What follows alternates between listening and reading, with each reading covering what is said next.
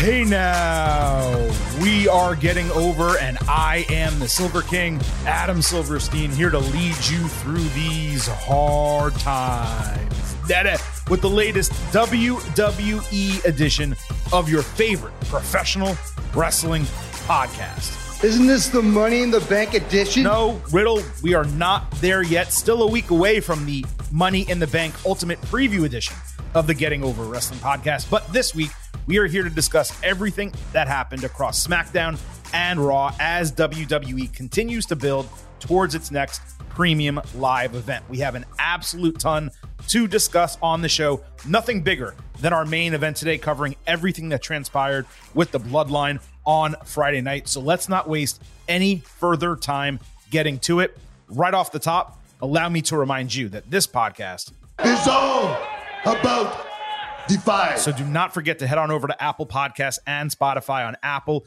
Leave those five star ratings and reviews on Spotify. Leave the five star ratings. You can comment on individual episodes. Let everyone know what you think of the program. We would love to hear from you. Speaking of five star reviews, we have a new one that came in from Joe from Toms River. Headline Best Review Podcast out there, five stars. He says, My review title is the 100% truth. But there is one thing I would recommend when doing show reviews. I don't think a move by move recap of every single match is necessary. Every match story and outcome is important, but not every move or spot needs to be referenced. All right, Joe, I appreciate the review. I also appreciate the constructive criticism. I hope you all have noticed we've been trying to cut that down in these breakdowns, but there are a number of listeners who have reached out to us saying, I listen to the show because I don't watch TV and the way you guys break down matches helps me decide which ones to watch each week. So it's a really fine line that we have to walk of saying too much versus saying too little. But I will definitely, Joe, keep that in mind and try to trim down even more. Nevertheless, for that five star review, acknowledge, acknowledge, big acknowledgement acknowledge. right there. Acknowledge. And, and let me also remind you to follow us on Twitter at Getting Overcast for episode drops, news, highlights, analysis, all that good stuff. Also, I happen to love the number five. And for just $5 a month, you can become an official Getting Overhead. More importantly than anything else, you're supporting the podcast financially, but you also get bonus audio, news posts, and more. Get it at buymeacoffee.com slash getting over. Speaking of that, we have three brand new Getting Overheads this week. So I want to give shouts out to Tough Doc. Sorry you didn't put a name on your thing. Charles, who's a new annual member, and Fernando E. For all three of you, acknowledge, acknowledge, big acknowledgement right there. Acknowledge.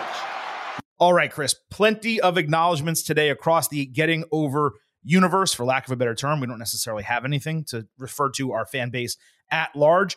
It is now time to welcome you to the show. And Chris, you know, first of all, is there anything you want to say about anything that I just discussed? No, just really appreciate all the support every week. I'm glad we shout out these people who give us the reviews, who sign up for Buy Me a Coffee. You've got good stuff uh, on there after every major show. Some uh, news, some spoilers, some stuff. So uh, if you're into that stuff, there's good stuff. And we're trying to give you guys more and in different ways. As always, we appreciate all the feedback. That was a very Roman Roy uh, pitch. If you're into good stuff, we got good stuff. that was perfect right there. Um, Chris, this is the second week in a row, moving over to wrestling now, that I've thought SmackDown was pedestrian, if not disappointing, save for the Bloodline main event. It's like they put so much time and energy into the Bloodline that they have nothing else like left in their brains for the rest of SmackDown. Meanwhile, you move over to Raw on Monday night. I think it hit on every possible cylinder. I thought it was legitimately one of the most exciting, perhaps one of the best TV episodes of the entire year. And look, these shows tend to go back and forth sometimes, right? We'll be really into Raw, then a couple months later, we'll be really into SmackDown. But right now, Raw is my preferred weekly program over the last couple months, I think. And it doesn't even have the biggest storyline in the company. See, to me, it's still SmackDown, and just a big part of it remains being a two hour show. Like, there can be some really good stuff on Raw, but more often than not, just because of the sheer length of it and because it's kind of during the work week, it just still feels like a lot. SmackDown is like, hey, I missed it live. I can go back and watch it. I can skip the commercials. I can get the whole thing done in an hour and a half or less. and there's going to be a big bloodline thing that takes up like a third of that.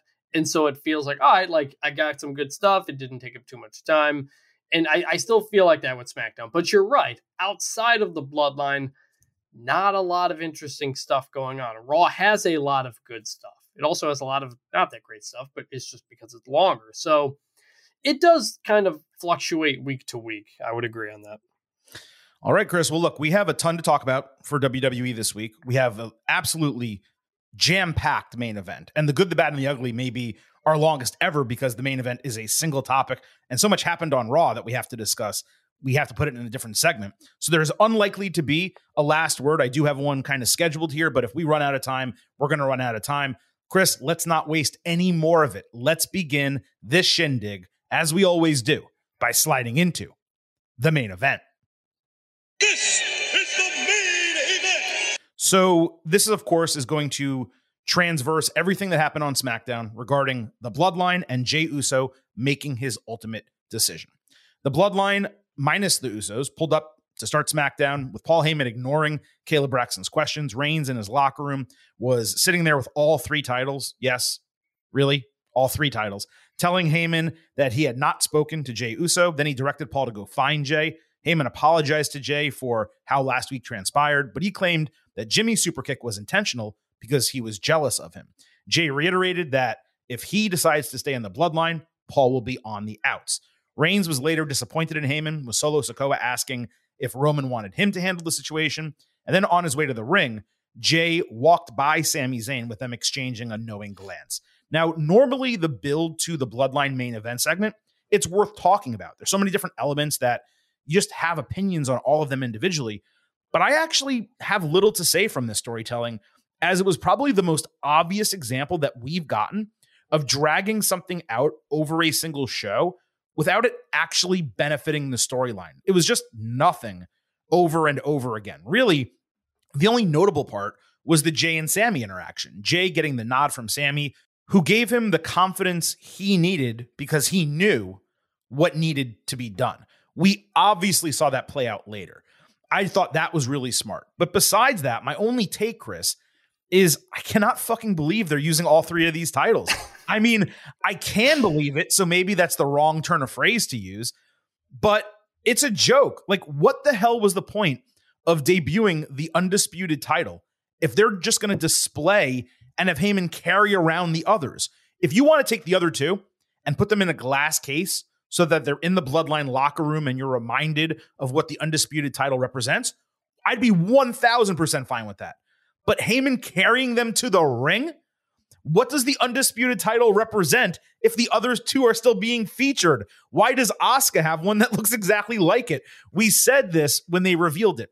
The look of two titles is just cooler. So if they liked that look, then just hold off on debuting the new one until someone actually unifies them. That's really the point of the entire thing. Now, look, you may find this nitpicking, but guess what?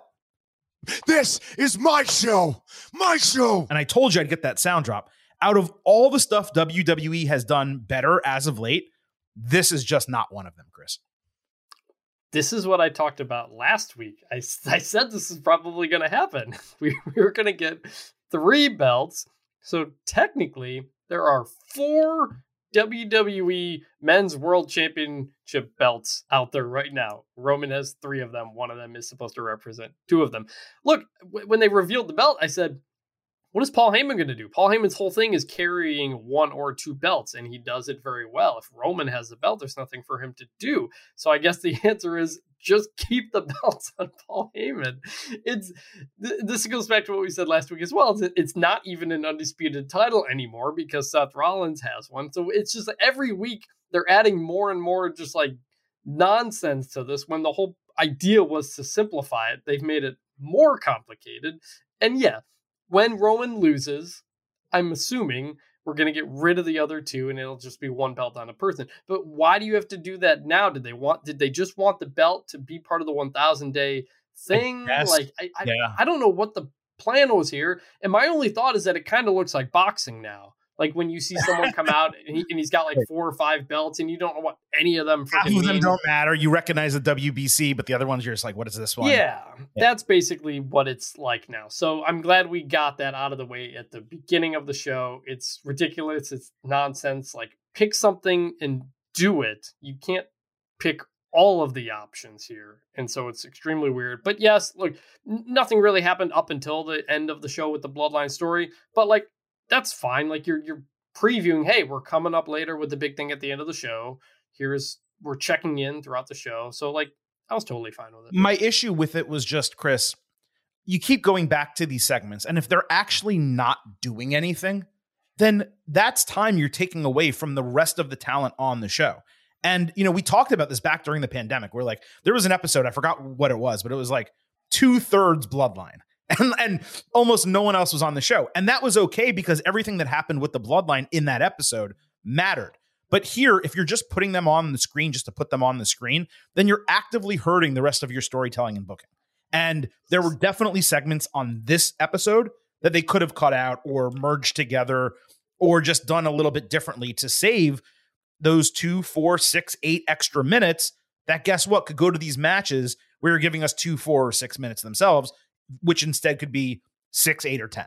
And Sort of. wrestling on their TV. Well, but it's also like, look, SmackDown is a one storyline show kind of right now. It's the biggest story in wrestling. It has been for a while. You want to keep people around to be like, hey, we got a Bloodline little segment coming up, or we're coming to it later, as opposed to just some of those episodes where you don't see anything or hear from them until they show up at the end of the show. Like, I from a, like a business perspective, like keep them there because you've got a Bloodline thing popping up. I again, I was fine with it. You wanted more spread out to other people. That's totally fair too. All right, fair enough. And what did you think about my take on, uh, hey, if you want to display the titles, put them in a case, leave them in the locker room? That's a good idea. That's Okay. That's uh, honestly that's a good solution to probably do that because you have wrestlers give speeches from their homes and they've got old belts behind them Right. too. Like, to, I, I think that's a great idea. Okay, cool. Anyway, let's get to the Jey Uso decision. I know that's what all of you want us to talk about. So Jey, still wearing white, interrupts Roman and Solo, still, of course, in black. And Jey is basically telling Reigns to decide between himself and Heyman. Reigns said Jey can pick his own wise man when he's tribal chief, but Heyman is there to help Roman as the leader. He said Jey is supposed to be the one to continue the bloodline after him, and they have spent three years grooming him for this role. Roman said the problem isn't Paul, but Jimmy. And they may be inseparable as twins, but it's true. Jimmy is the issue. So Jimmy shows up, also in white, saying Roman was using Jey, and there's no way that Jey could believe his shit. I just want to state I love the visual dichotomy between the white and black gear for the Usos and then Roman and Solo. Very smart touch. Reigns laughed, saying the Usos couldn't even get on WrestleMania before he kind of took them under his wing, but now they've been on all of them. He said Jimmy is dragging Jey down and that he can't be a future tribal chief and have a twin simultaneously. Reigns asked Heyman who was the one person that had a problem when Jey was named right hand man. Roman said Paul suggested it, so it wasn't him. And then Paul pointed to Jimmy as the hater. So Jey stared down Jimmy, who confirmed that what they said was true. Jey went off on his brother. He broke the fourth wall, calling him Joshua. He said Jimmy's always been the one who got praise and love and tried to run shit between them as kids. He yelled about stepping up when Jimmy went down with injury, main eventing shows, etc., saying it was all because of Roman that he was able to do those things. Then he said, "You out" to Jimmy, suggesting he's out of the bloodline. Roman and Paul are behind Jey, celebrating, smiling, cackling to each other, only for Jey to turn and say, and I'm out too, before super kicking Roman's head clean off his body. Solo ate three super kicks, then Roman started pounding the canvas and stood only to eat another double super kick to end the show. And Chris, I got to tell you, my very first thought coming out of this was I cannot believe they did this on free television in Lexington, freaking Kentucky. Lexington was great. You, no hit on you mean the crowd. you mean the University of Kentucky? Yeah, sure, fine. At the University of Kentucky. Out of all the venues that they could have chosen for this moment, they chose the University of Kentucky Arena. Was it Rupp Arena? Yeah. They chose Rupp Arena. Um, a bigger venue, a bigger event. The crowd may have straight up broken the microphones. I mean, this was akin to Sami turning on Roman Reigns. That happened at the Royal Rumble. This is happening in, at Rupp Arena on a random SmackDown. But look, other than that, this was fucking fantastic. Okay. Grand slam home run. Michael Cole even had a great punctuation to end the show. Roman's empire has crumbled et tu, Jey. This is one of those situations where I don't think I really need to explain why this was so amazing. I mean, I'm probably going to anyway as I keep talking here, but you all saw it. You all know. It's become a joke at this point to say this, but you say it all the time, Chris. This was indeed cinema. Reigns and Heyman and Jimmy and Solo, they were all good. But holy shit, Jey, the emotion that he expressed, not just with his words, but the brash tone of his voice, the urgency with which he was pacing the ring, the way he spoke with reverence about Reigns and then disgust when looking at Jimmy, only to turn the entire thing on a dime and pull the damn trigger, putting the final nail in the coffin of the bloodline. Hell, think back to the glance that Jey gave Sami when he was walking to the ring. He knew then. He allowed Roman to think he was manipulating him in the moment, despite always knowing in the back of his mind how this segment was going to end. But that's the creative portion of it. The fact that Jey was able to emote and express it both verbally and non verbally, it's incredible stuff, expert level, perfection achieved. This was one of those truly unforgettable TV moments. You remember Mick Foley winning the WWF Championship. You remember the Undertaker Triple H double return confrontation. You remember Goldberg beating Hulk Hogan for the WCW Championship on Nitro. And you bet your ass you are going to remember Jey Uso pulling the damn trigger on Roman Reigns. Kudos to everyone involved here. Have you seen the pictures that WWE put out of this on their on their photo album from every show? Mm-hmm. The photos are so good. They nailed the exact moment for all of them. Like cinema, like those are photos you could like win awards with, or like sports photos or something like that. they are very good. You texted me after this segment uh, or after I, I didn't see it live. I had to go back and watch it uh, after I got home from watching The Flash that night, and I watched it. And you texted me about it, and the be the, the the end point was memorable beyond belief. Like you said, we're gonna remember that, and I'm out too. Boom! Like they nailed that. The build up to that moment, a little iffy for me first off, fans are standing for that entire main event, mm-hmm. like at, at, the very beginning. Like that just goes to show like how into this everybody is. They're just they're standing for a promo segment. They're just they're there. But when Ro- when, when they bring up the point saying Jimmy didn't want you to be right hand man and Paul did, and Jey that like kind of sets Jey off, and he says, "Is it true?" And I'm like, "What?" What do, you, what do you mean, is it true? We went through this three years ago. It was all like, we know this. This isn't why is Jey suddenly like upset by this? And then he's he's kind of going on. Can the crowd is kind of, before you continue. Wait, yeah. The explanation for that is that it was a conversation between them off screen, and Jimmy did not approve of it, and Roman did it anyway. We knew that Jimmy was trying to get Jey away from Roman in like in front of us, what we saw, but we never knew that Reigns was going to anoint him his successor, and that right. Jimmy actively said no we I don't think you should do that. Okay, so you're talking about the thing from last week. Yes, dating. Well, not not from last week. I'm not saying that Jimmy gave his disapproval in the last week because Jimmy hasn't been talking to Roman. One would presume because he super kicked them in the face. You know, they kept, yeah. But they, but I'm talking about back in the day. So you know, right? That's Jey, what I'm talking about. Jey was the right hand. Yeah, Jey was the right hand man, and we all yeah. knew that.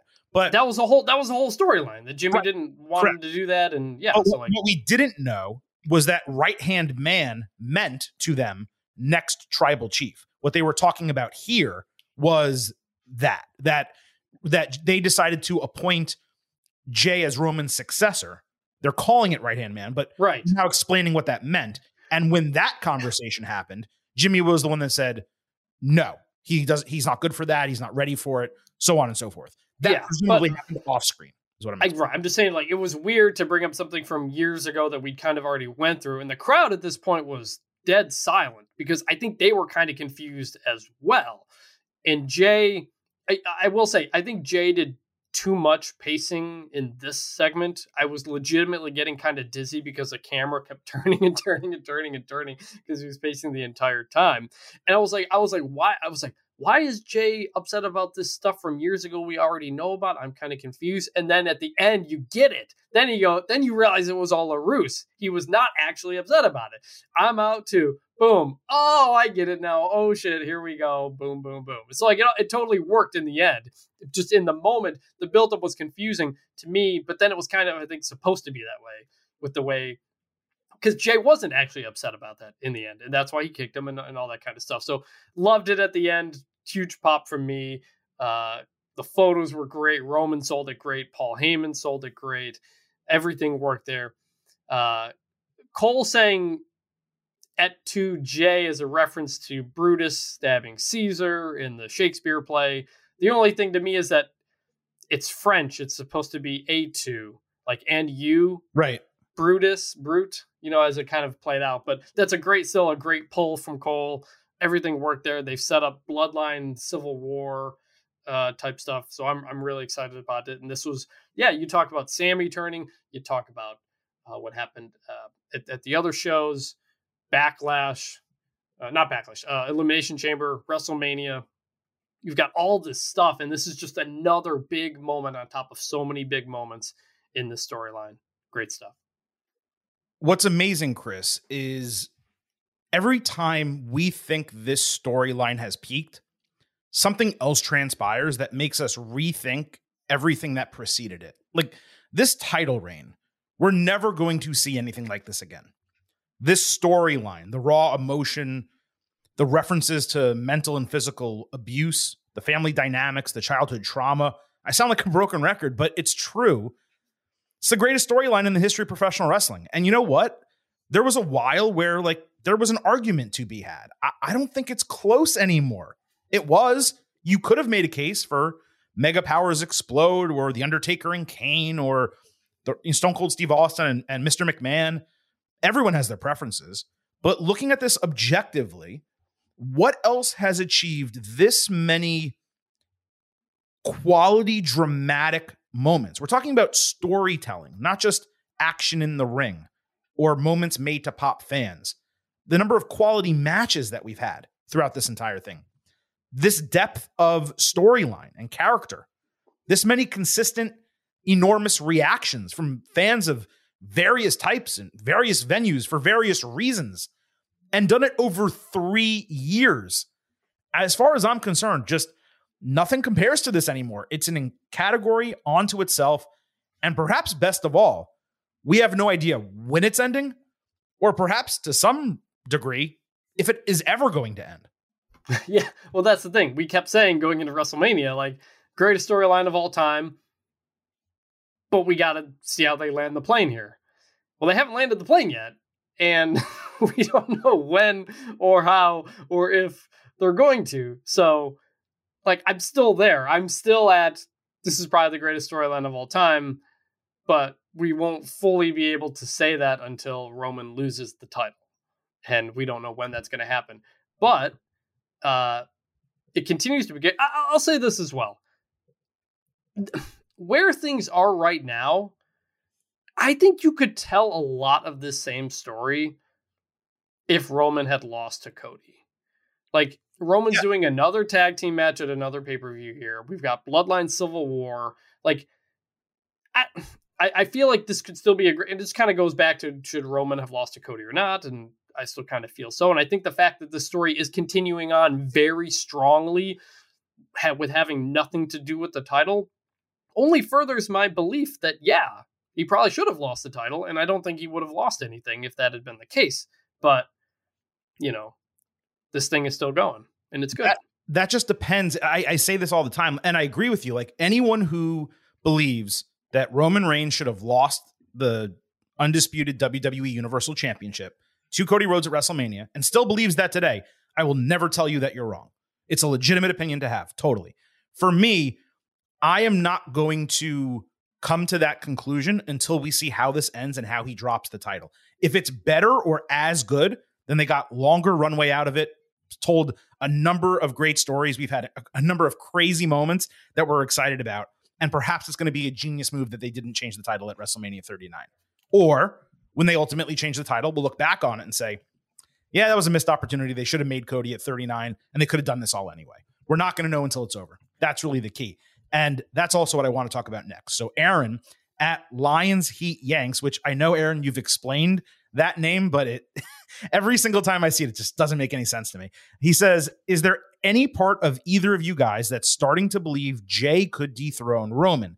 If Cody beats anyone other than Roman, does that cheapen him, quote, finishing the story too much? As someone who's always wanted it to be Jey, I'm starting to believe that he's been elevated by this story enough to be the guy, and the bloodline story is at its best when it's confined within the bloodline. He said, and I'm counting Sami as in the bloodline. I want it to end with Jey dethroning him and the final nail to be Heyman and Solo turning on Reigns. So let's take Aaron's DM, and I wanted to put his perspective out there. Let's book the damn territory going forward now that we've had another key moment in this storyline. I would be remiss not to mention that WWE posted a great post SmackDown segment on social media. We retweeted it. So if you want to go into our feed at Getting Overcast, you can watch it. You can even pause the show and watch it before listening to this. But the long and short of it is Reigns was sitting in the ring in utter disbelief as fans chanted, You deserve it at him. And it looked to me like he was facing his own mortality as champion and maybe even tribal chief for the first time. Like realizing in that moment that what he has built has completely crumbled around him. Now, the question is going to be what booking direction WWE goes. Reigns will either come to the realization that his downfall is his own doing, his own megalomaniacal actions, his own abuse, or he won't. And that won't happen until later. I don't think it happens quite yet. Chances are, when he eventually does come to those realizations, that's going to be part of the eventual babyface turn. And that is the moment that is awaiting for us at the end of all this, once this is in the rear view. And I don't think that can happen until he loses everything and has that moment like Thanos. What did it cost? Everything. So to get to that point, though, and we've said this a few times now, it's really always been Jey. The story arc of the entire bloodline, it germinated from Reigns' gaslighting of his cousin and abuse of his cousin. Jey, though, doesn't have to win the title off Roman for the final act of this book, let's say, to end with him. He just has to be the one to extinguish the tribal chief. The question is when and how that happens. I've always believed that Cody Rhodes will take the titles off Reigns with Jey putting the final nail in the coffin, maybe even in an I quit match to go full circle. I figured that would happen at WrestleMania, Cody winning and then perhaps backlash with Jey ending it right after that. But running this bloodline civil war tag team match now, by the way, that's what was booked for Money in the Bank. I forgot to mention that. Great poster. Great poster. Uh, and they're using the white and black, you know, uh, shirts and, and look to kind of differentiate the yin and yang between them. But they're going to run this match at Money in the Bank, which is a huge show in London. And they're doing it one month ahead of SummerSlam, which for WWE is their second biggest show of the year. I find that to be curious timing, especially with the show after SummerSlam now being called Payback, and it's going to be in Pittsburgh. I can't imagine them ending this act. And I keep saying it that way because I don't know that this will ever completely end, as I said.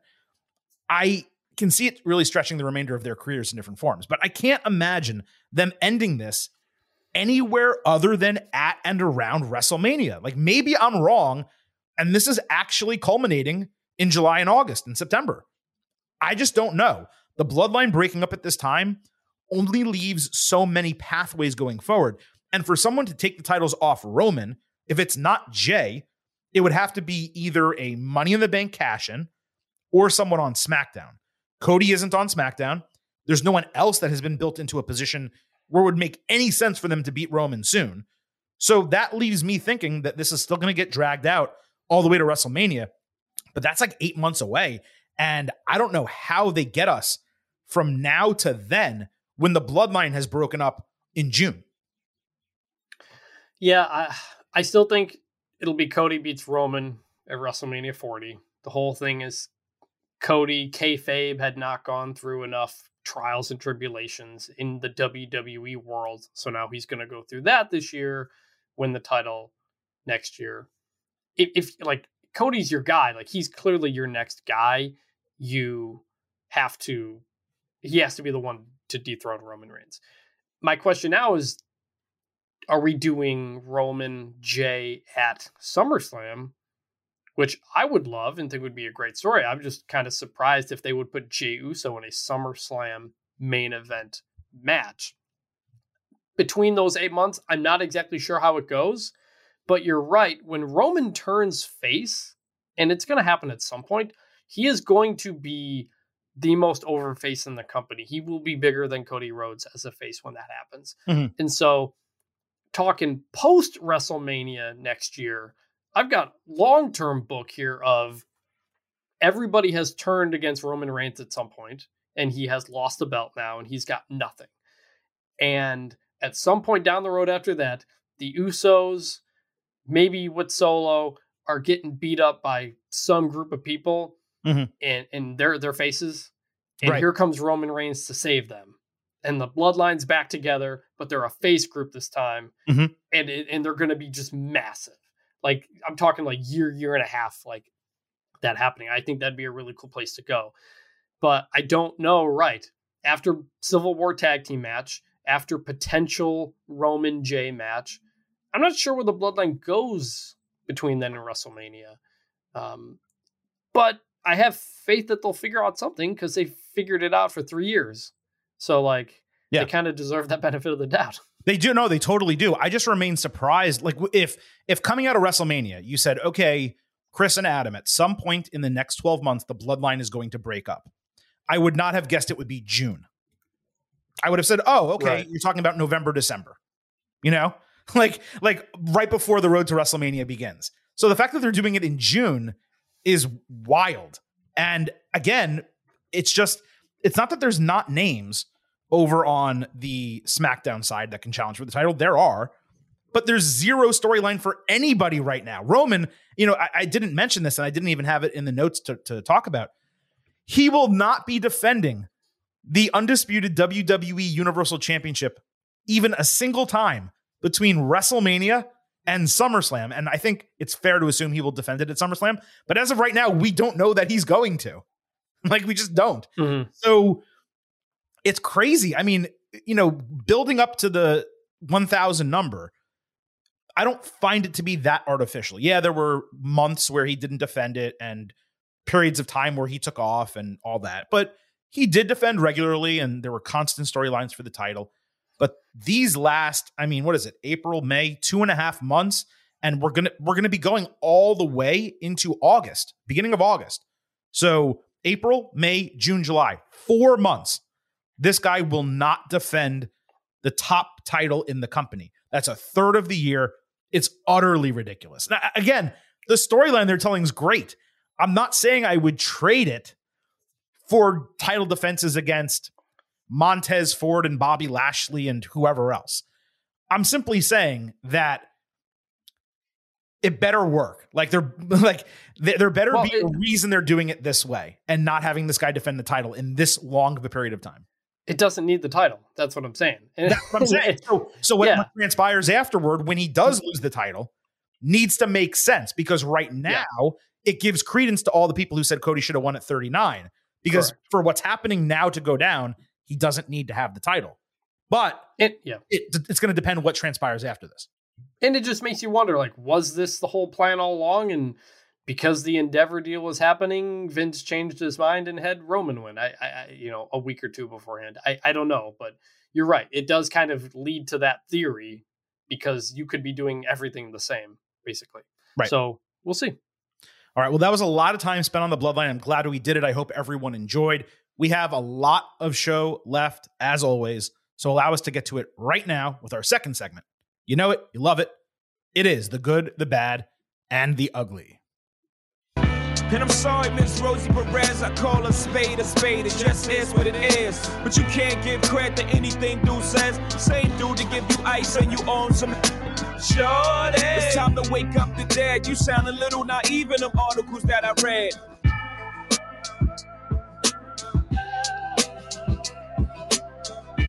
All right. Now, actually, before we get into the good, the bad, and the ugly, we never do this, okay? But we literally had another getting overhead subscribe on buymeacoffee.com slash getting over in the middle of taping the show. So Jet, uh, congratulations and thank you, I should say more uh, for joining us. And he said, I'm only here for Silver King's LA Knight slander, LMAO.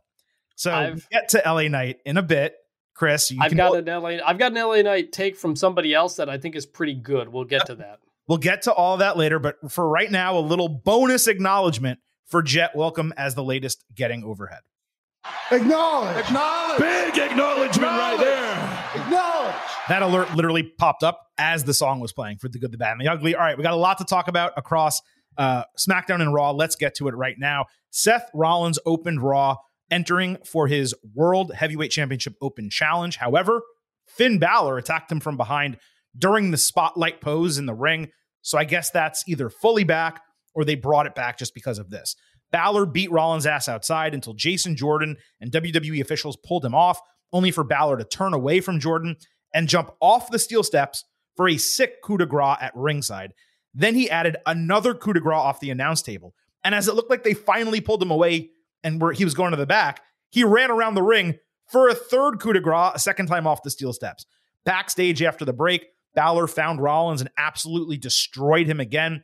He kicked him in the gut, threw him into some tables, tossed him into a road case, and then he trash talked about waiting seven years for a revenge and regaining the world title. Balor later cut a promo saying the open challenge was canceled because he is the only one who's going to take the title from Rollins. Then he said the fans can sing Rollins' theme at his funeral. This was hot as hell. Balor has needed moments like these to up his profile for the main event scene, and he looked and sounded phenomenal here.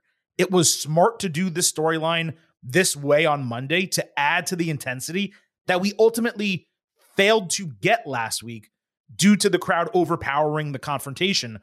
And yet, they also addressed that in the third segment that I just mentioned.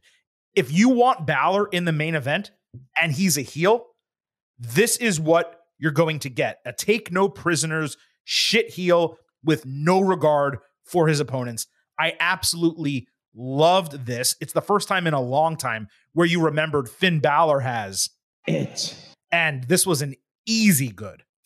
You Yeah, absolutely. just right every week. absolutely great stuff from Finn. You know, we wondered last week, hey, after he got drowned out by people singing the song, are they going to go back to that or are they going to do something else? Well, what they did was the perfect way to get around it by just straight up interrupting and starting a beatdown. Zero chance for the fans to start being able to sing. They're booing because they can't sing. It's properly brutal. I love the idea of a coup de grace out of nowhere, essentially. Like he can turn any situation into getting a coup de grace. That's pretty cool.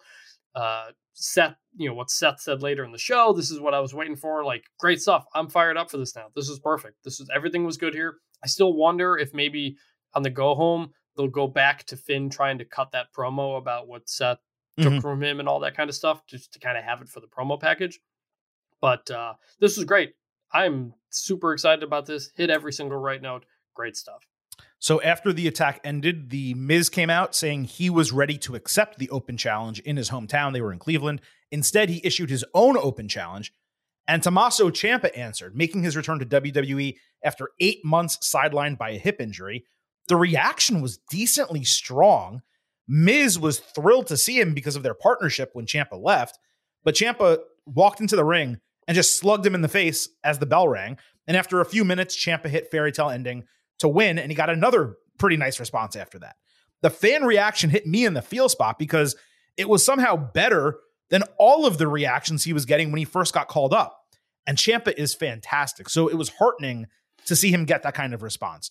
Also, Ciampa came back with his beard gray, not dyed black, and he entered to No One Will Survive, his old NXT theme, which was awesome. I hope that's not a one week deal and they didn't use it just like for recognition purposes, but he's actually going to have it going forward. It was a good return. I think it's the second time in the last year that WWE has been in Cleveland where we all expected Johnny Gargano to return, only for it to be someone related to him. I think last time it was Dexter Lumis, and now it's Ciampa. And Johnny, the last time, returned in Canada like the week afterward. So Yeah. I loved it. I thought it was good. Yeah, good stuff. I think the fact that it, you know he is tied to Johnny Gargano probably helped that because you're right. Mhm. I think the crowd probably thought it was going to be Johnny Gargano. You didn't get Johnny, but you got Ciampa. Oh, like cool, love it. Good, good reaction. The "No one will survive" theme is a great theme. They went away from it because of the pandemic, understandably, with the lyrics and everything. Um, my only thing was I didn't think commentary sold this enough. Yeah. Like their, their their reaction was very tepid, and then I think it was Graves said like, "Hey, the Miz loves this because this was his old friend." So they mm-hmm. did it. They did say that, but there wasn't like a "Whoa, Ciampa's back" type stuff. What's he doing here? You know, type thing. And then they get into the ring and the camera pans out so you can see the crowd. So you didn't get to really see. I think the Miz like put out his hand to shake his hand or something like mm-hmm, that, or mm-hmm. was smiling, and Ciampa slugs him, but you only saw that from the panned far away camera angle. So you kind of missed the reaction in the moment. Couple of little things there that I think could have uh, been better, but great to see him back. Great to see him kick ass. Great to see the great to to have the old theme back. I assume he'll cut a promo next week or whatever, kind of about things, but uh, everything here worked again. Really good. Uh, one other note, and you mentioned a promo. Ciampa did cut a 80 second social media promo during Raw that you should listen to. I did not retweet it, so you got to find it on WWE's page.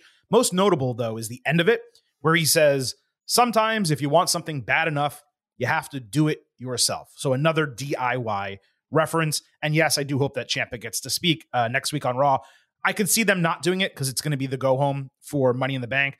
And if that's the case, they may save it for two weeks, but we need Ciampa on the mic sooner than later in front of a live crowd.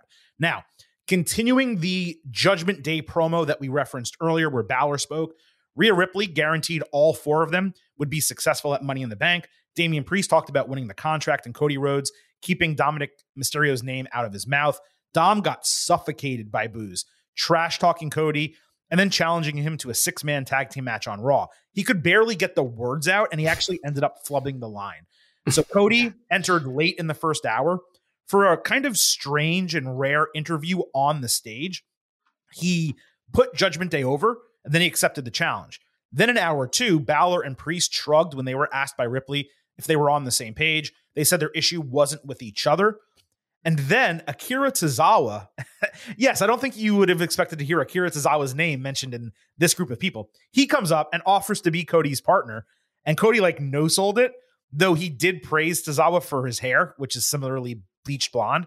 Then Sami Zayn and Kevin Owens, who got texted by Rhodes earlier in the show, we'll talk about all of that later. They came up agreeing to be his partners for the main event. First of all, going back to the Judgment Day promo, great crowd reaction for them. The environment surrounding the main of that main segment, uh, Judgment Day getting featured that strongly, all four of them getting massive heat, all of it made up for Dom messing up at the end.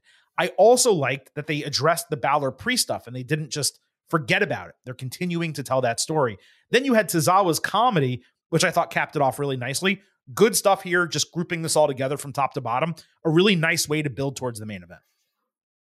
For the people who still, for some reason, think they're piping in boos for Dominik, I think it's pretty clear he, that is not the case when he is literally having to yell into the microphone to, try- to try to get through it.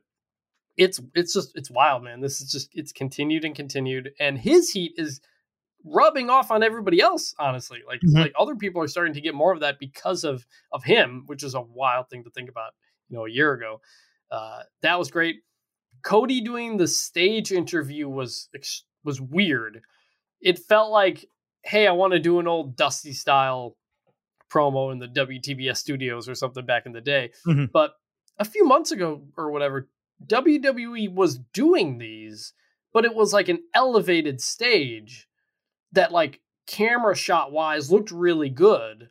This was not that. This was just walking out onto the stage like old Nitro or whatever and cutting an interview that way. I think it, it would have looked better the the previous way if he was like kind of up on an elevated platform or whatever. Um, but I, I'm also I'm glad Cody still has the broken arm and the cast on it, even if we're just kind of not acknowledging it anymore. At least he's still selling it because we said you know after the after the Brock match he has a broken arm. It just got broken even more. Let's not pretend this didn't happen.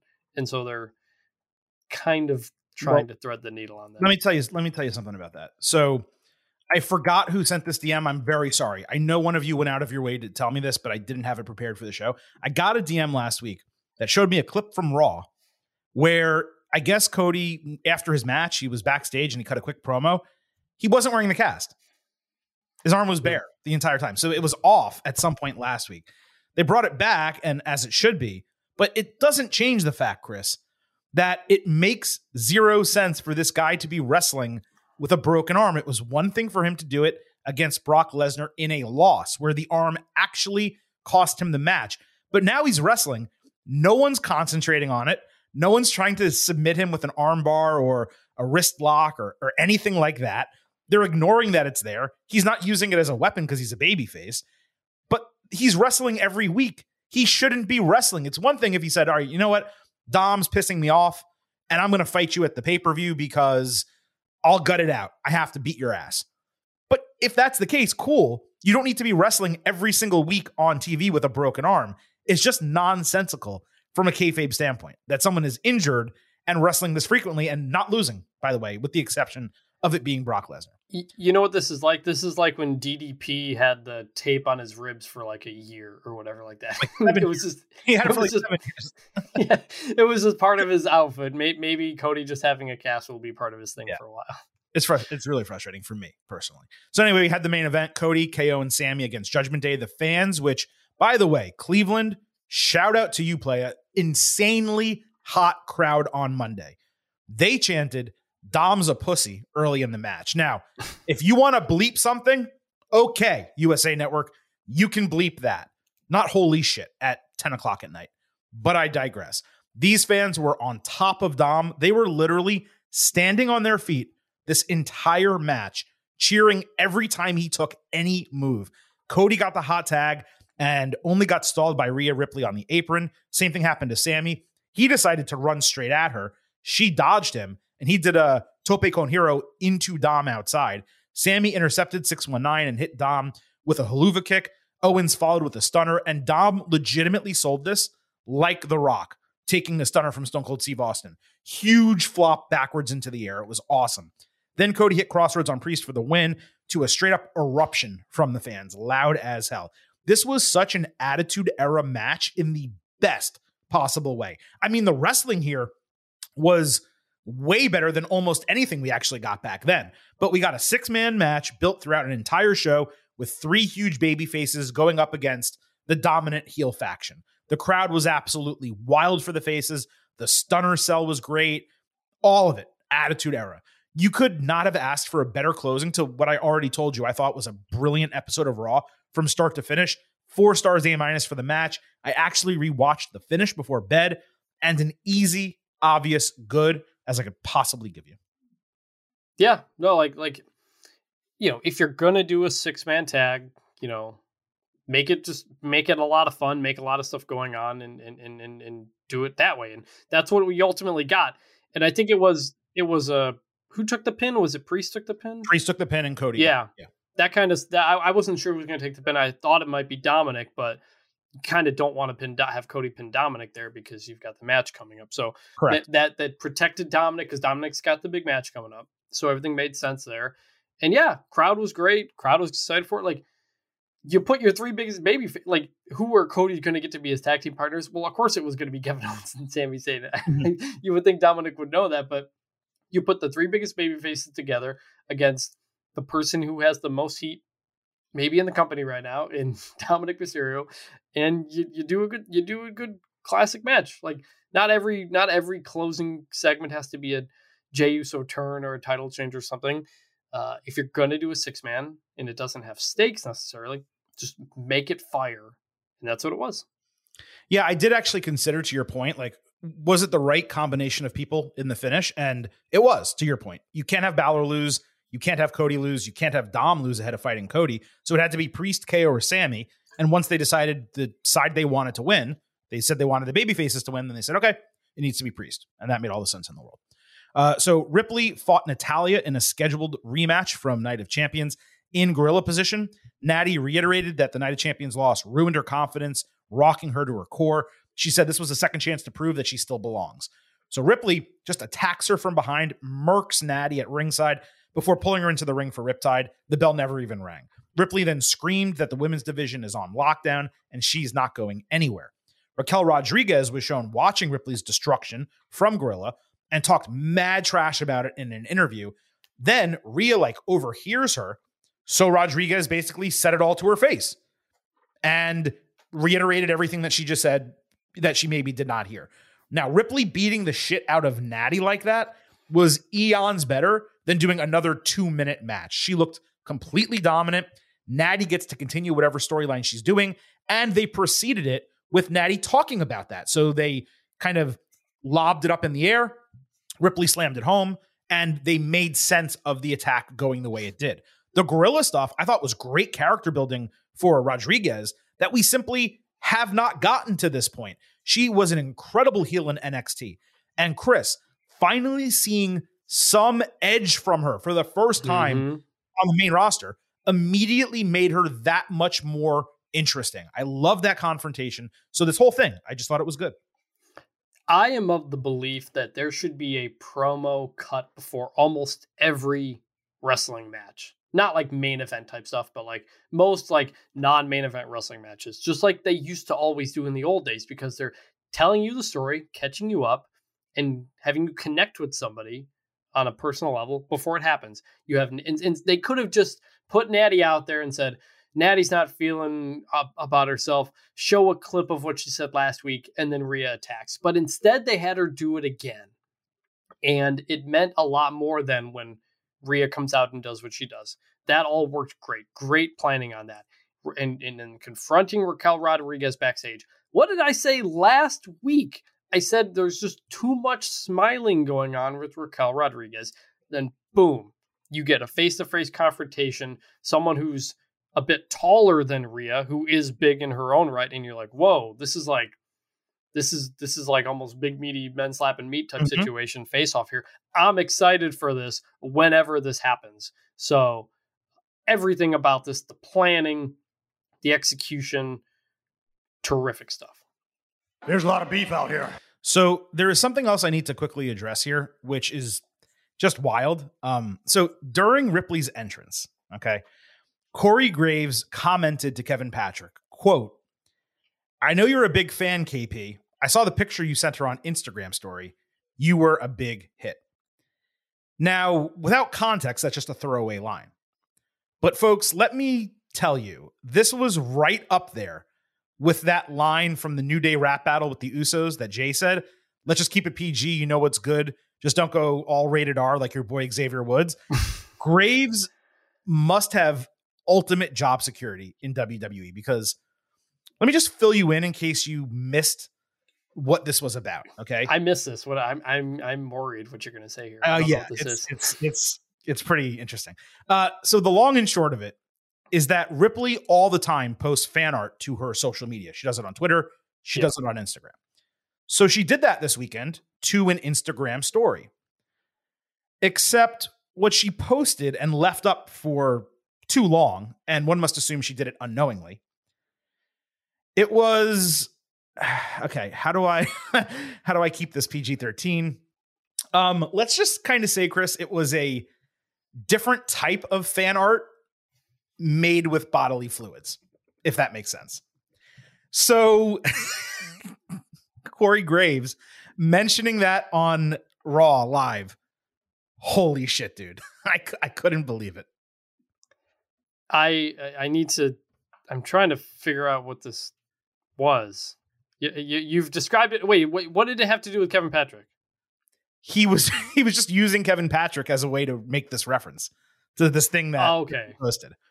Okay, I wasn't sure. Okay, I wasn't sure if Kevin Patrick. No, no, no, no, no. It was a fan. It was a Oh, weird- okay, okay, okay. It was a gotcha, weird fan who sent her this, and you don't want to go looking for it. It's deleted, obviously, because it was Sure. disgusting. Okay, I got you now. No one, Well, look, you don't want to go looking for it. Trust me. R- Rhea, Rhea has, you know, gone up to the line with some of those explicit things before. I mean, let's let's No, no. like the Chris, this is this is no, I know. I'm just I don't I, I guess I don't know because I haven't seen it. But like I'm just thinking back to the very beginning of the Dominik thing when she was choking out Dominik with her legs and she made some comments about that on, on Twitter and whatever like that. So like I don't know what it is, but for Corey Graves to say that, uh, all right then. I, I I feel like sometimes he says things that the people backstage don't get. So, Chris, I'm not going to say it that's why gets away with it. I'm not going to say it on air, but if you're not catching what I'm throwing out here, I just sent you a little chat in our little feature here. Um, maybe that explains it to you. Yeah, no, that's what I figured it was. I thought you weren't understanding what I was trying to. No. I, I like, but like you're describing it, like you just, you know, I just can't believe you said it on TV. I that, that's all I'm saying. It's just that's yeah, all. yeah, yeah. That's all. Uh, anyway, let's move on. Um, so Raquel Rodriguez fought Trish Stratus in a Money in the Bank qualifier. Uh, Raquel was super aggressive with Trish, but Stratus even I don't know how do I move on from this. Uh, Stratus evened it by dodging her into the ring post and hitting a tornado DDT. Then Trish countered a buckle bomb into a Hurricanrana and put in camel clutch that Rodriguez countered by swinging her around for a sidewalk slam. Raquel hit snake eyes and a massive lariat plus a fallaway slam. Zoey Stark interfered. That led Becky Lynch down to destroy her into the barricade. Trish then attacked Becky outside. So Lynch threw her into the barricade, and that disqualified Rodriguez after seven minutes. Lynch was shocked. She was upset. Rodriguez was obviously angry as well. They argued, but it wasn't a heel turn or anything for Raquel. Becky later admitted that she screwed up in an interview. She didn't apologize to Raquel. I wanted her to do that in that moment. I screwed up, Raquel. I am so sorry, but I promise, blah, blah, blah. She didn't say sorry to Raquel, which was annoying, but she did promise to either win the briefcase or go out in a blaze of glory by costing Stratus and Stark their opportunity. So I loved everything about this segment. First of all, unsarcastic, thank you, Trish, because it is legitimately unbelievable to me that this woman is 47 years old and, dare I say, putting forth some of the best in ring work of her entire career. It is shocking to me. Clearly, the yoga is working. Beyond that, Raquel looked dominant against the legend because Trish sold her ass off for Raquel. There was a nice story. The finish was super inventive to get Stratus into Money in the Bank without pinning Rodriguez. It also leaves Raquel to challenge Rhea for the title at SummerSlam, which seems to be the clear path there. My only problem was the lack of crowd response for Rodriguez. They should have legitimately been popping hard for her, but they just didn't seem to care. And it was one of the few moments all night they didn't seem to care. And that, Chris, goes back to what I always say. Raquel has not gotten consistent enough TV time, either in the ring or from a character standpoint. And that's just one example out of the entire women's division. It's situations like this where lack of ring time combined with her weak character, it just hurts everybody because this was supposed to be an elevation match for her as a legitimate opponent for Rhea going forward. Except all they had her do in the past is smile and flex her back muscles and then Mhm. wrestle short matches with the exception of the Ronda Rousey feud since she got called up. That's unrelated to the segment. What we got Monday was extremely good. I'm just disappointed at the fact that it, they weren't able to capitalize on it more. And yes, her feuding with Ripley is great because they were fantastic in NXT together.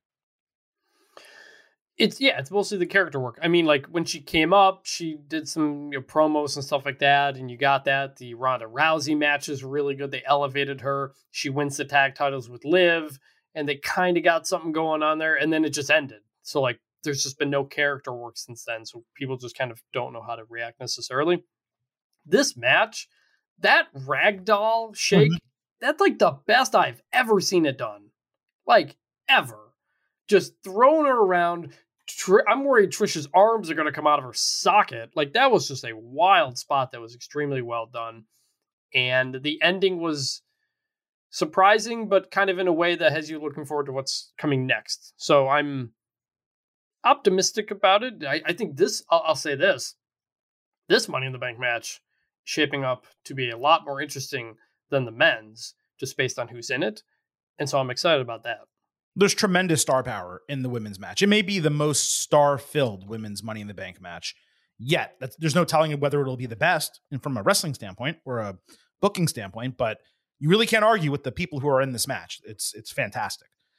Uh, Bron Breakker was backstage at Raw, asked whether Rollins would show up on NXT. Bron sarcastically assumed that he wouldn't use Balor's attack as an excuse not to show up. Breakker promised to hurt Seth frickin' Rollins really frickin' bad, saying he'd be on Raw a lot more often going forward because he will be the new World Heavyweight Champion. Rollins later cut a cell phone promo from the hospital saying he got x rays on his ribs, but he doesn't give a damn what doctors say. He will be at NXT defending the title. He also put over Balor saying, Welcome back to the guy that beat him seven years ago. Straight up, and I know many of you don't watch NXT. This was the single best promo of Bron Breakker's entire career. Succinct, to the point, believable, and well delivered. It was also great that WWE brought him to Raw for the NXT promotion and had Rollins answer, making sure fans knew he would be on NXT rather than leaving it open ended. I would not be surprised if we also see Balor on NXT just because of what he did Monday. He basically said, You're not going to lose this title to anyone but me. So that's why he broke up the open challenge on Raw. You would Mhm. expect that would mean he would interfere in some way, which would protect Breakker in NXT from not just losing straight up to Rollins, although losing to Rollins obviously is not a big deal. He's the world heavyweight champion. The only failure here was I wish they promoted Gold Rush more on the show. They didn't do that. But Breakker was awesome. Rollins, I loved what he did with his promo. This was good. Definite good. Very glad they promoted it. Had promos and everything ready. We said this last week. We said, why didn't they promote it more about NXT? This is a much better way to do it. Mhm. And and to preview uh Bron Seth real quick. I just keep thinking about back to early, early days of NXT when NXT champion Seth Rollins fought WWE champion CM Punk Mm-hmm. And I think that's on. I think it's still on YouTube somewhere. You can find it, but th- that's the first thing that comes to mind. I love that they're doing this. It's going to be really fun, and I'm looking forward to it. Let me ask you this. You don't normally watch NXT, and if you do, you don't watch it live. Are you going to watch NXT tonight? Yes, I don't think I have anything going on Tuesday night, so my plan is to watch it live. Yeah. And you're watching it because Rollins is going to be on there. Yes. Okay. So that's very curious. And I am very uh Well, not. I mean, not that Rollins is going to be there, but that this match is happening. Yeah. that's what I mean. Yeah. So I'm Yeah. very curious to see what the rating is going to be for NXT given what they're doing. And you're just one example of someone who is interested in NXT but doesn't normally watch it because you have a lot of other stuff to do. But you are going to tune in for this on Tuesday. So, all right. Uh, let's get to something from SmackDown for the first time in this segment. Uh, Bianca Belair was backstage. Uh, she asked Adam Pearce when she's getting her rematch. He said it's being talked about and he's working on it. I mean, this guy is a terrible, you know, matchmaker, GM, whatever you want to call him at this point. Um, but he said she needs to be patient. So she was fed up and she said she would get it done her own way. That led to the Grayson Waller effect with Charlotte Flair. Waller talked some shit about Asuka, with Flair agreeing that she has her number. Out came Belair, with Flair refusing to apologize for jumping her in line because she didn't get a rematch from losing to Rhea Ripley. Bianca pointed out that she stayed after her loss while Charlotte hid for three months. Flair mentioned her 14 title reigns. Belair mentioned her record. Bianca said that she'd be ringside for the title match because she's done playing and wants the winner. Then she dropped the mic. And my take on this was just Waller was not needed here. It's yet another situation where they kind of forced this segment only for him to not actually benefit from it unless you believe sitting in the background and kind of just rubbing shoulders with these people is giving him rub. I don't think it is. It didn't do anything for him with AJ Styles, and I don't think it did anything for him here with Charlotte Flair. Other than Waller, though, Flair and Belair delivered the expected storyline. It doesn't change what I said last week. The booking is immensely repetitive and frustrating, but at least Bianca is standing up for herself. She's showing backbone and edge. And because of that, I'm giving it good because we're getting character development. It's going to be interesting to see how the fans react when she gets involved in the title match and whether that leads to a heel turn, an edgy baby face, or whatever. The best case scenario for me, Chris, would be Belair against Flair at SummerSlam without a title on the line. That may be it. I think we we wondered before if it's triple threat because these two are taking up all the oxygen. We're not really thinking about Asuka. Mm-hmm. We're more I'm more interested in Bianca versus Charlotte than either one of them versus Asuka right now because that's the story they're telling, and it's a match we haven't really seen before. So, or at least I don't know if they've ever fought. At least way back, might have been way back in NXT back in the day, back in the You Don't Go Here uh, era. Grayson Waller, it feels like they called him up and don't know what to do with him because, like you said, he's just being shoehorned into other storylines to like have communication. I think he's really talented, but to me, his best stuff on NXT wasn't the Grayson Waller effect. it was just him cutting promos. He's Exactly. really good on the mic, but doing it via talk show is not really the way to to do it as much. So I I he's got nothing really going on. I hope they figure out something, but I hope they don't just anchor him to this show that I know he's done for a little bit, but really show his abilities. We haven't seen that yet. I like that Bianca is standing up for herself. Both Bianca and Charlotte wearing those bodysuits out of nowhere on Monday had me saying, hey now, but um, good stuff. It's just kind of a lot going on. Gonna look good, but she's got me saying, hey now! Uh, Rey Mysterio hit the ring, saying that reforming the LWO gives him pride. Then he welcomed Santos Escobar, who cut a brief dual language promo thanking Rey for believing in him. He said he's fighting for Mysterio, his family, and anyone else who has a dream. LA Knight interrupted by shoving Rey, only to get run out of the ring ahead of a scheduled match. So that led us to Escobar against the Knight. This started during commercial. We came back to a loudish LA Knight chant with the fans fully behind him. Knight got caught trying the same rope grab finish as last week, with Escobar kicking his arm off and reversing the pinning combination for the win. Knight attacked after the bell and got a few boos until Rey made the save. You might not like this, but I'm gonna do it anyways. This might surprise some of you. So I love Escobar, very much like LA Knight. Here's what we got though less than three minutes of wrestling that we could watch, Knight losing, Knight being forced into a heel role despite clear fan sentiment otherwise, and no promo from him, despite the fact that he came out during a promo segment. Even the promo from Escobar was throwaway. So, what actually did this segment accomplish? It was one of three matches on SmackDown that went five minutes or less, not counting multiple segments during the gauntlet match. We'll talk about that in a moment. I'm sorry, this was bad. It's it's bad relative to the expectations and what should be accomplished based on who's in it.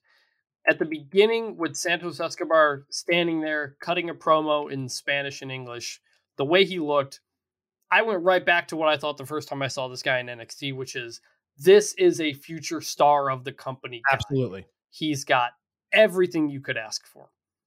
And then LA Knight comes out to a bigger pop and gets more cheers during the match, and you're thinking, not yet.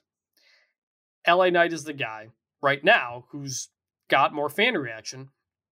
This happens like every other week on SmackDown where he'll come out for a match or something and not cut a promo. He should be cutting a promo every single time he's on television.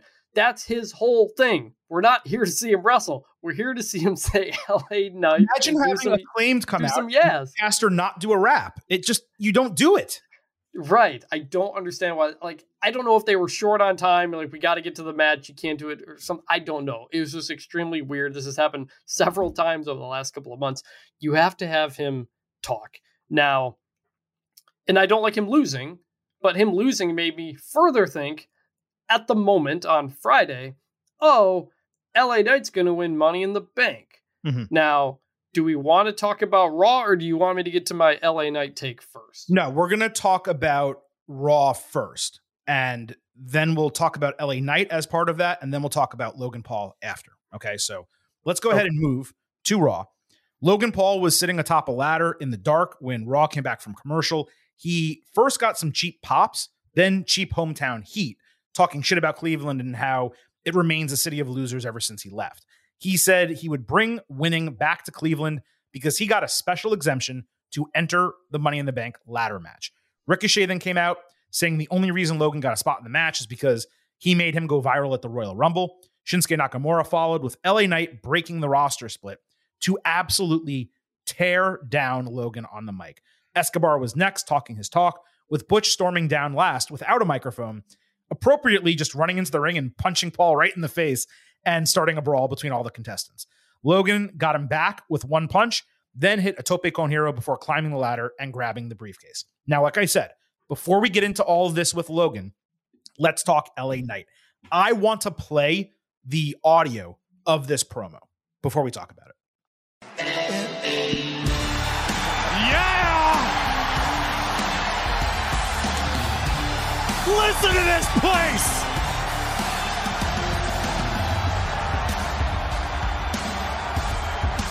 Let me talk to you.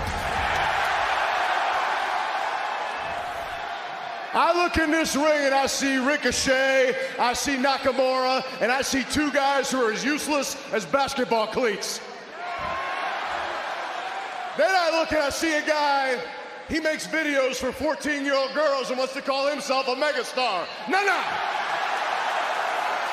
There can be only one, but I tell you what, Logan Paul, I brought you a little gift. It's a map. If you follow this, you'll find the exact directions of where you can stick each and every one of those bottles of Prime. Yeah!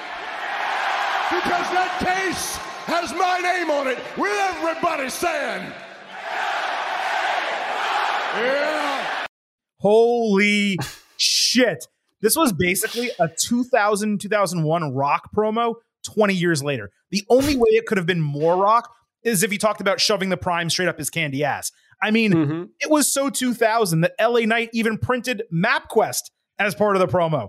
This was great stuff. And Chris, that crowd reaction, holy shit. That's 11,000 fans in Cleveland finishing a promo for a guy who has barely gotten TV time, at least in comparison to how popular he is.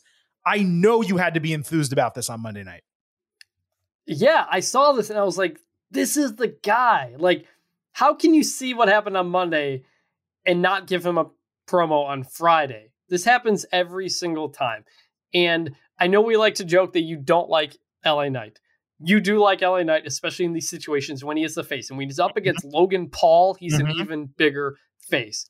There was a, a good three tweet thread from at Tape Machines on Twitter on Monday, who I think kind of explains the journey that you took with LA Knight a bit. And this is this is what he says.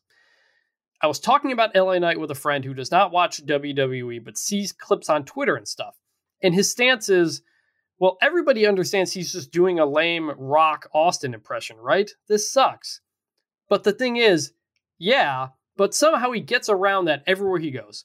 It's impossible to explain in words why LA Knight works every stop he's had, I don't like him at first, and then he wins me over and he gets over with the crowd every single time. And you will not get it if you only see him in clip form. Out of con- out of full context, it doesn't work. I know what he's doing. Everyone knows what he's doing.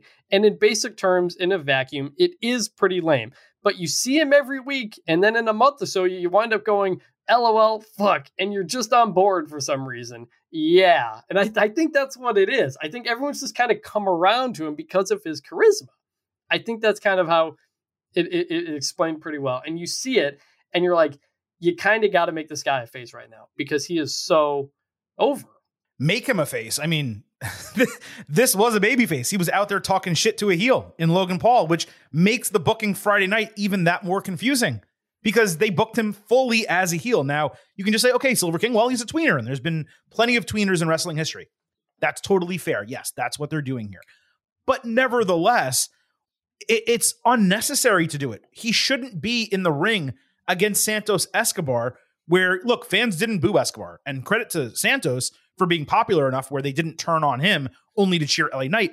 But he should be in the ring with heels or at least other tweeners where they get to boo that other person and cheer him. And that's why this worked so well. Was Logan was the perfect foil for LA Knight. And on top of that, they didn't even have Logan answer him because they let LA Mhm. Knight shine in that moment. He went Mhm. out there, he talked his talk, he outshone everyone except you know, credit to Logan Paul, who had a great promo on top of the ladder. But in terms of the rest of the other wrestlers who walked out, Ricochet, Shinsuke Nakamura, Santos Escobar, Butch, who didn't speak at all. Guess who was the star? L.A. Knight. Yeah. Yeah. All right. So look. So Oh, go ahead. so yes. So I we'd wondered this last week. LA Knight seems like the most obvious guy to win Money in the Bank. That has now completely changed. Logan Paul is winning Money in the Bank. It's Well, done. Let's get to that in a moment. Okay. So hold on. Hold your horses. Let's let's do a 30 second time. So look, LA and Butch, let's talk about the roster split first. Um, it was a blatant breaking of the roster split to have them come out. Now, Oh yeah. there were decently fair explanations in kayfabe for all the other times it's happened with Paul Heyman and AJ Styles. But this was them literally ignoring it. Now, that doesn't mean it was bad or without reason, right? This was presumably Logan's only TV appearance before Money in the Bank. And you know, WWE, they basically have to do this segment where all the competitors are in the ring with a ladder before Money in the Bank. So I get the idea. I understand why they did it here. No harm, no foul. Logan was outstanding on the mic. Ricochet was actually decent, few Mhm. stumbles, but better than most. And ending with Logan standing tall after the brawl was the right move. Now, to your point, I have zero, let me repeat, zero issue with Logan being in this match. In kayfabe, it's absurd that he didn't have to qualify like everyone else. In reality, the guy's a bigger star than anyone else in the match, which is important because it's a mid card field and he's going to raise all of their profiles by getting more eyes on them and the match itself. This is actually the perfect usage of Logan, both in terms of his star power and stylistically. Now, we can ultimately make our predictions next week. And I said it that way because it will be an ultimate preview episode. I do think, to your point, Chris, that Logan legitimately now is a top three, maybe top two favorite to win.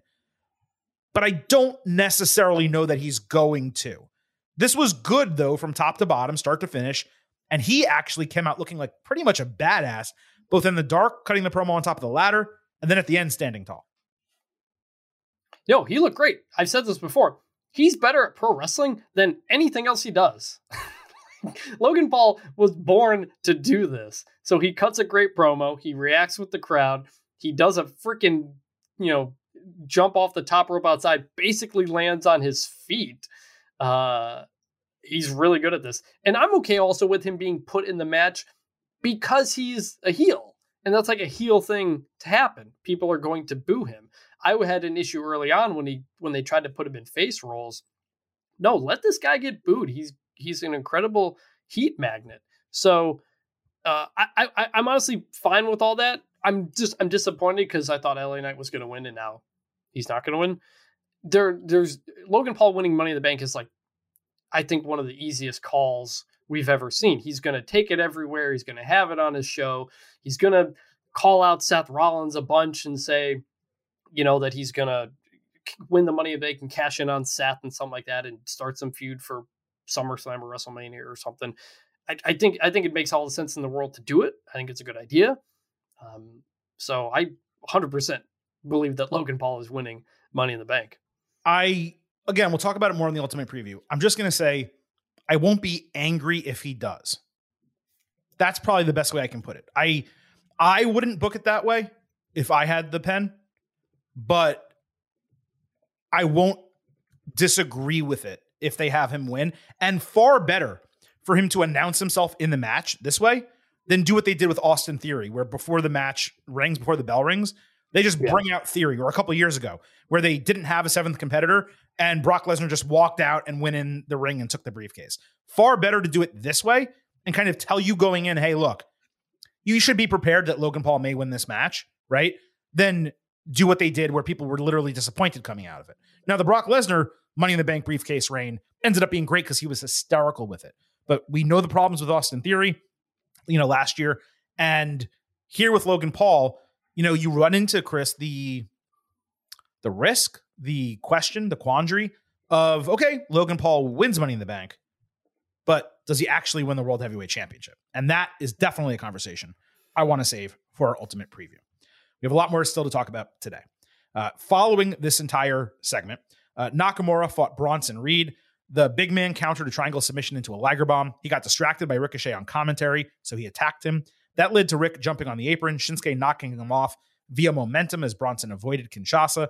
And then Reed took down Nakamura with Tsunami for the win. This has just been really smartly booked as an angle, with Ricochet and Shinsuke getting in the Money in the Bank match, Bronson losing, but then getting featured in singles matches on TV and winning.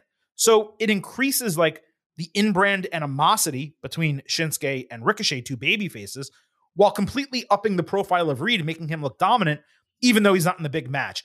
Good all around, exactly the type of mid-card booking that ensures multiple folks get featured and have their profiles raised. Yeah, look, it was surprising that they booked Money in the Bank, like booked all the matches so far out in advance. So what are you going to do then? You're going to make some storylines to go heading into the match. That's what you're doing with Nakamura and Ricochet and Reed. Wrestling's real solid. It's a you know it's a mid to low card feud, but it's it's another storyline you can throw into Money in the Bank when it happens. I think it all makes sense. I, I, I give it a like good for that. Uh, the Street Profits and Sheamus and Ridge Holland started the tag team gauntlet on SmackDown. That, Chris, had a unique twist with all of the teams watching from ringside rather than coming out and making their entrances. Angelo Dawkins got caught with a bro kick in three minutes with the Good Brothers next. Karl Anderson got caught with a bro kick after kind of celebrating a little bit in six minutes with LWO next. Ridge Holland hit Cruz del Toro with a new finisher that he had in a few minutes. Then Sheamus knocked Top Dollah's head off with a bro kick in 30 seconds. That left pretty deadly as the last team with Kevin Owens and Sami Zayn watching backstage. There was good banter by Michael Cole and Wade Barrett, with Wade dropping a Queen lyric for Pretty Deadly. Deadly screwed up on the apron, getting doubled up for 31 beats in a really good spot. Elton Prince blind tagged on a Celtic cross, hitting a flying leg drop during a cover attempt for a huge upset victory over Sheamus, and then becoming the new number one contenders. So, look, if you're going to do a gauntlet with six teams or six people, you simply need to allot more than 20 minutes to it. It should be 30 or you just don't even care about it. Really, it should be 45. We've seen gauntlets work extremely well in WWE. I think it was Rhea Ripley in one last year where she came out looking like an absolute star. There was one also with the men somewhat recently that was okay. This was not. The Profits losing easily in three minutes was abhorrent. LWO didn't get enough time to show out. The finish was well executed. The right team won. The fans popped. But I'm judging the segment, not the booking. I, this was bad. Yeah, no, the the um like you said, right team won promo at the end, but to only get this amount of time and to beat so many of those tag teams in a short amount of period of time really just hurts the division to go through so many teams so quickly. You you gauntlet matches, we've had the one where Seth went he wrestles for like an hour on the show one time. Like that's mm-hmm. what you kind of use those for. That's the one I was doing it. Yeah. Doing this and doing it in tag team is tough. And so I'm giving it a bad as well. We got the right result, but the division was not helped by this. And that's an issue. Absolutely. Uh, KO and Sami entered after commercial asking why Deadly were still celebrating five minutes after the bell. That gave the heels a chance to insult the champions and finally deliver their signature phrases as they talked about becoming the new unified tag team champions. Zayn was surprised Owens hadn't lost his cool yet, so he went on a quick rant and they attacked with the heels scurrying away. So it was a good idea to give Deadly promo time after the win and also to add a little bit of storyline to the match beyond them just being number one contenders. I would bet good money that Kit Wilson screwed up saying unified champions because that is certainly not how you announce something like that. So yeah. either he meant undisputed or they are unifying it and he spoiled it.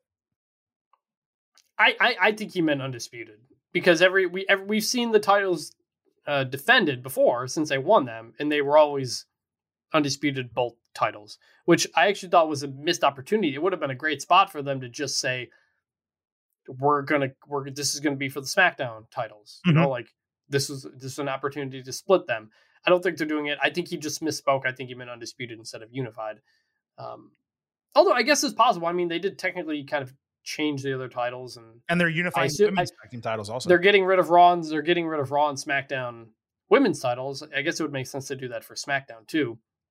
But either way, um, we still don't really kind of know when that's happening. I thought the promo back and forth was okay. It was solid. Um, so we'll see, I guess, on the belts. One way or another, these are the next titles that will be getting changed and need to get changed. So either they it's going really to be either it's going to be the WWE Tag Team Champions and the World Tag Team Champions, or they're going to unify them and just do one set, which has worked out pretty well. The Usos for a while were on both shows. Now it's KO and Sami on both shows. It's not that bad to actually do it this way. We'll see if that's what they decide to do or if they split them and do it that way. On Raw, KO and Sami were set for an interview segment. When Byron Saxton asked about Jey's turn, Sami started to answer when KO went off again. So Zayn finally confronted him about his anger problem, calling him a rageaholic. Owens disagreed, so Sami made him a deal. If he doesn't have another outburst on the show, Sami won't mention it again. But if he does, they need to do something about it. When KO walked away, Zayn apologized to Saxton and remarked that he's been dealing with KO for 20 years. Matt Riddle uh, later tested KO's patience, but KO kind of passed. Imperium did the same later, with Owens in the midst of snapping when Sami grabbed his phone and said they had something to handle. It was, of course, Cody asking them to be partners in the main event. We already talked about that earlier. It's so rare in wrestling, Chris, that you get character development during a title reign as opposed to before it or Mhm. after it. This was again funny. It was obviously good. I had one problem. They didn't actually pay off the friendly stipulation that they made. Owens clearly snapped at Imperium, which means that he should be getting help based on what they talked about earlier in the show. But Zayn didn't reference it. They never brought it up again. I think it's nice that they're doing a full angle with this rather than just having it be like a character tweak. But I was disappointed that we didn't get the resolution to the agreement that they made, given they told that story so frequently over the show. Well, yeah, that's. I'm not sure if it was just a one-off SmackDown funny storyline or if it's Raw. going to drag on. And if it's going to drag on, he should have not snapped for several weeks. Exactly. You know, un, until he snaps, um, or they're going to do anger management. Is that what Team Hell No was? Was it anger management they Yeah. went to? Uh, Yeah. so maybe Shel- they, maybe they run one of those things back again. Well, they went to Dr. Shelby and Alexa Bliss went to Dr. Shelby when she got the whatever you want to No, call she, it. no, Fiend no, do- she, no, she didn't go to Doctor Shelby. Somebody else went to Doctor Shelby. She went to a It different doctor though. No, Shelby did come back, but it wasn't the Alexa Bliss Bray Wyatt thing. Oh, okay. Well, she went to a therapist. Maybe it wasn't. Yeah. Dr. Shelby. But Dr. Shelby was, yes, Team Hell No. That's where that kind of originated. Uh, so Riddle fought Ludwig Kaiser. Gunther distracted, letting Kaiser take out Riddle's knee on the apron and suplex him off it outside. Riddle came back with a fisherman's suplex, fisherman's buster. Then he somehow caught Kaiser flying with a German suplex, adding Bro Derek for the win. Gunther attacked and crushed Riddle's ankle to pretty strong heel heat from the crowd at the end. Riddle further sold the ankle limping backstage with the help of some trainers. This was an outstanding little match between these guys. 3.75 stars B plus. I thought it was a great reminder how Kaiser can go on his own, clear good, and one must presume the Intercontinental title challenge comes soon. I also wouldn't be surprised if Riddle, let's say, gets some backup in London or afterward. I like how Kaiser kind of has this role as when he teams up with Gunther, he wins, but when he's on his own, he usually loses. It kind of has him in that perfect like first boss before the main boss type of character where like he's he's not a he doesn't always lose, doesn't always win. He like just kind of fits in that role Mhm. really well. Um I just because Imperium, I just want to say because Imperium is where Samantha Irvin always shines with the way she does her entrance, especially Ludwig Kaiser's intro. Wanted to plug your interview with Yes. Samantha Irvin on this feed. Yeah, we'll have it Wednesday along with our NXT Gold Rush breakdown, and we'll give you the entire weekly schedule a little bit later in the show. Clearly, by the way, Gunther and Riddle is happening for the Intercontinental title. I have to assume that just gets bubbled up next week. Uh, Zelina Vega fought Iyo Sky in a brief angle from last week. Iyo stepped in front of Bayley to take a challenge from Zelina. A Bayley distraction cost Iyo a roll up win. Uh, Sky started yelling at her through the ropes, allowing Vega to hit 619 for the win in two plus minutes. I appreciated the storytelling here, but look, two minutes, it's an automatic bad for me. It just is, especially when you have two women who can actually go in the ring here and they get nice responses too. Imagine the same finish coming after eight minutes of good work and a couple near falls. It's extremely frustrating and disrespectful for them not to be getting more time than this. This is crap. And also damage control. They argued backstage with Shotzi interrupting to talk shit before daring Bayley to put her spot on the line next week. Iyo accepted on Bayley's behalf in a good turn of events. So to separate match, bad, backstage segment, good. Agree on both points. Just there's, there's not enough time for people who deserve some time, who have really actually. Zelina Vega and Iyo Sky have been two of the more interesting women in the division recently. Mm-hmm. To only give them that much time, disappointing. It's a joke.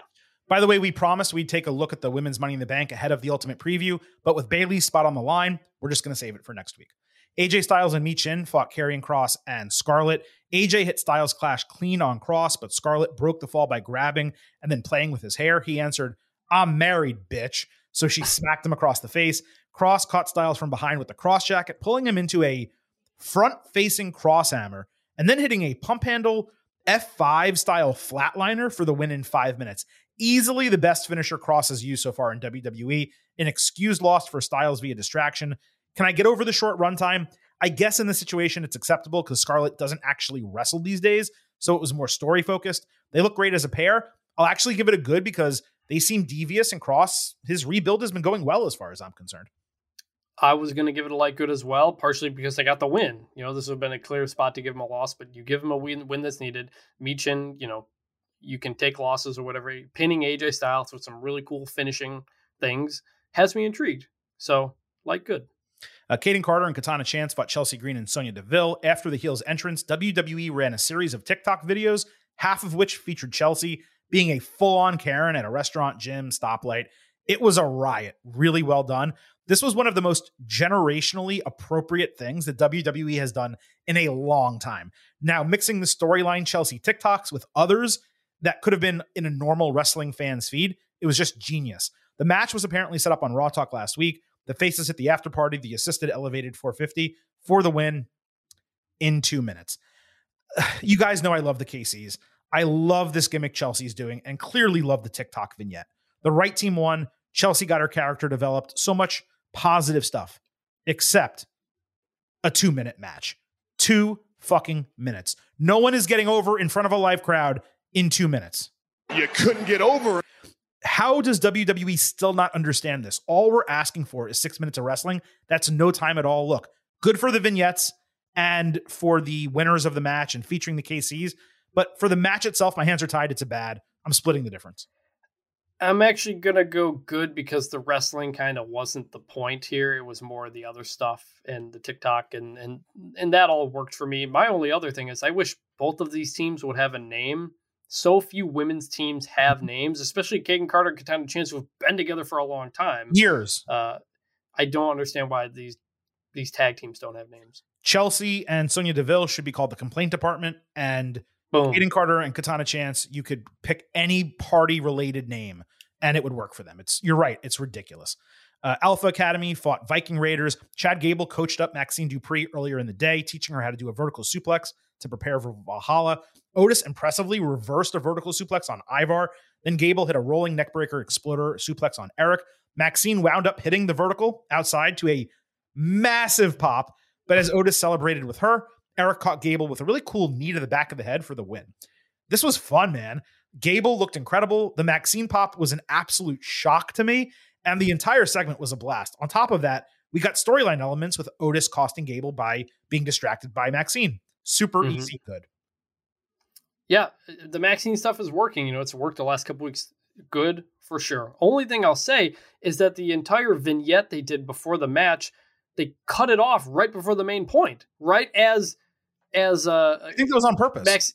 I don't think it was on purpose because last week we get the Twitter we get the Twitter vignette and she hits the thing and then she does it in the match. This one they give you this whole long vignette and then they just cut to an entrance before she does it. That was I don't think that was on purpose. I, I felt like it was going along or whatever, and they felt like they had to jump to the match. Maybe, but maybe that's why her doing it in the match Mhm. got the bigger pop because we That's didn't actually see it. So I, I So agree I- that it it was.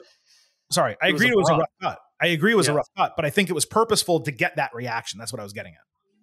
maybe Uh, Cedric Alexander and Shelton Benjamin fought Indus Sher. Shelton caught Sangha on the ropes with a pump knee at the bell. The faces combined for a flying blockbuster off the apron. The heels quickly came back in dominant form, hitting the assisted elevated elbow drop finisher for the win. It's a planned squash, so no issue with the time. But it's unfortunate that Cedric and Shelton are in a jobber role right now, especially Cedric, who can legitimately put on bangers. I just don't really have a grade for this. It's like a marginal call. I'll say bad because Indus Sher, it's just not really working that well for me. They're not good enough in the ring. Jinder's promos aren't good enough, and him standing there silent, it just doesn't do anything. I'm giving it a light bad for what you said, but basically, like, there's things you can tweak. Jinder should cut promos, and they should use Jinder's old theme. Mhm. Like that theme was a banger. Go back to that. Just keep it going. They mentioned that Gender was a former champion. That's important, but um, I feel like like half of the presentation is there. There's just like a couple tweaks they can make to where it would work a lot better. Yeah, I totally agree with that. Now, folks, we are going to skip our third segment this week, the last word. Candidly, didn't really get any questions. We had some old ones, but I didn't want to repurpose those. So don't forget to DM us on Twitter at Getting Overcast or email us gettingoverpod at gmail.com with your last word questions. But also, really beyond that, the real reason is both of us are busy. We had uh, a lot of time. We had to do a short, shorter show today, cut it off as quickly as we could. But we will be back with the last word next week for the WWE Money in the Bank Ultimate Preview as long as you all send in those questions. Again, on Twitter at Getting Overcast, you can DM or tweet or email gettingoverpod at gmail.com. In terms of what's coming up here on Getting Over, on Wednesday, Chris previewed it earlier. The Silver King sits down one on one for an exclusive interview with WWE ring announcer Samantha Irvin. I promise you, you do not want to miss that. We will also give you a full breakdown from night one of NXT Gold Rush. Of course, night two will be next week. On Thursday, we'll be back with our third episode of the week AEW Forbidden Door Ultimate Preview. We already did the AEW Collision Instant Reaction. It's in the podcast feed if you missed it. Go listen to our conversation on the return of CM Punk. And then Sunday, as soon as the pay per view goes off the air, we will have an AEW Forbidden Door instant reaction. One week from now, same bat time, same bat channel. Next Tuesday, your WWE Money in the Bank Ultimate Preview. You, of course, are not going to want to miss that. Folks, on the way out, a bunch of reminders. First, that this podcast is all about Defy. So don't forget to leave those five star ratings and reviews for us on Apple Podcasts and on Spotify. You can leave a five star rating and comments on individual episodes. Let everyone know how much you love the show. We would greatly appreciate it. Don't forget to follow us on Twitter at Getting Overcast for episode drops, news analysis highlights, all that good stuff. Also, please remember I happen to love the number five. Like the four folks we already mentioned on today's show, you can go to buymeacoffee.com slash getting over for $5 a month. Become an official Getting Overhead. You support the show, you get a shout out on the show. If you have last word questions and you give them to us there, I can almost guarantee they're going to get on. But you also get bonus audio and news posts. Again, buymeacoffee.com slash getting over. Support the Silver King and vintage Chris Vannini. Thank you all so much for joining us for this latest WWE edition of the Getting Over Wrestling podcast. We have so much coming up still this week. It is time, though, for the Silver King to sign off and leave you with just three final words. Bye for now.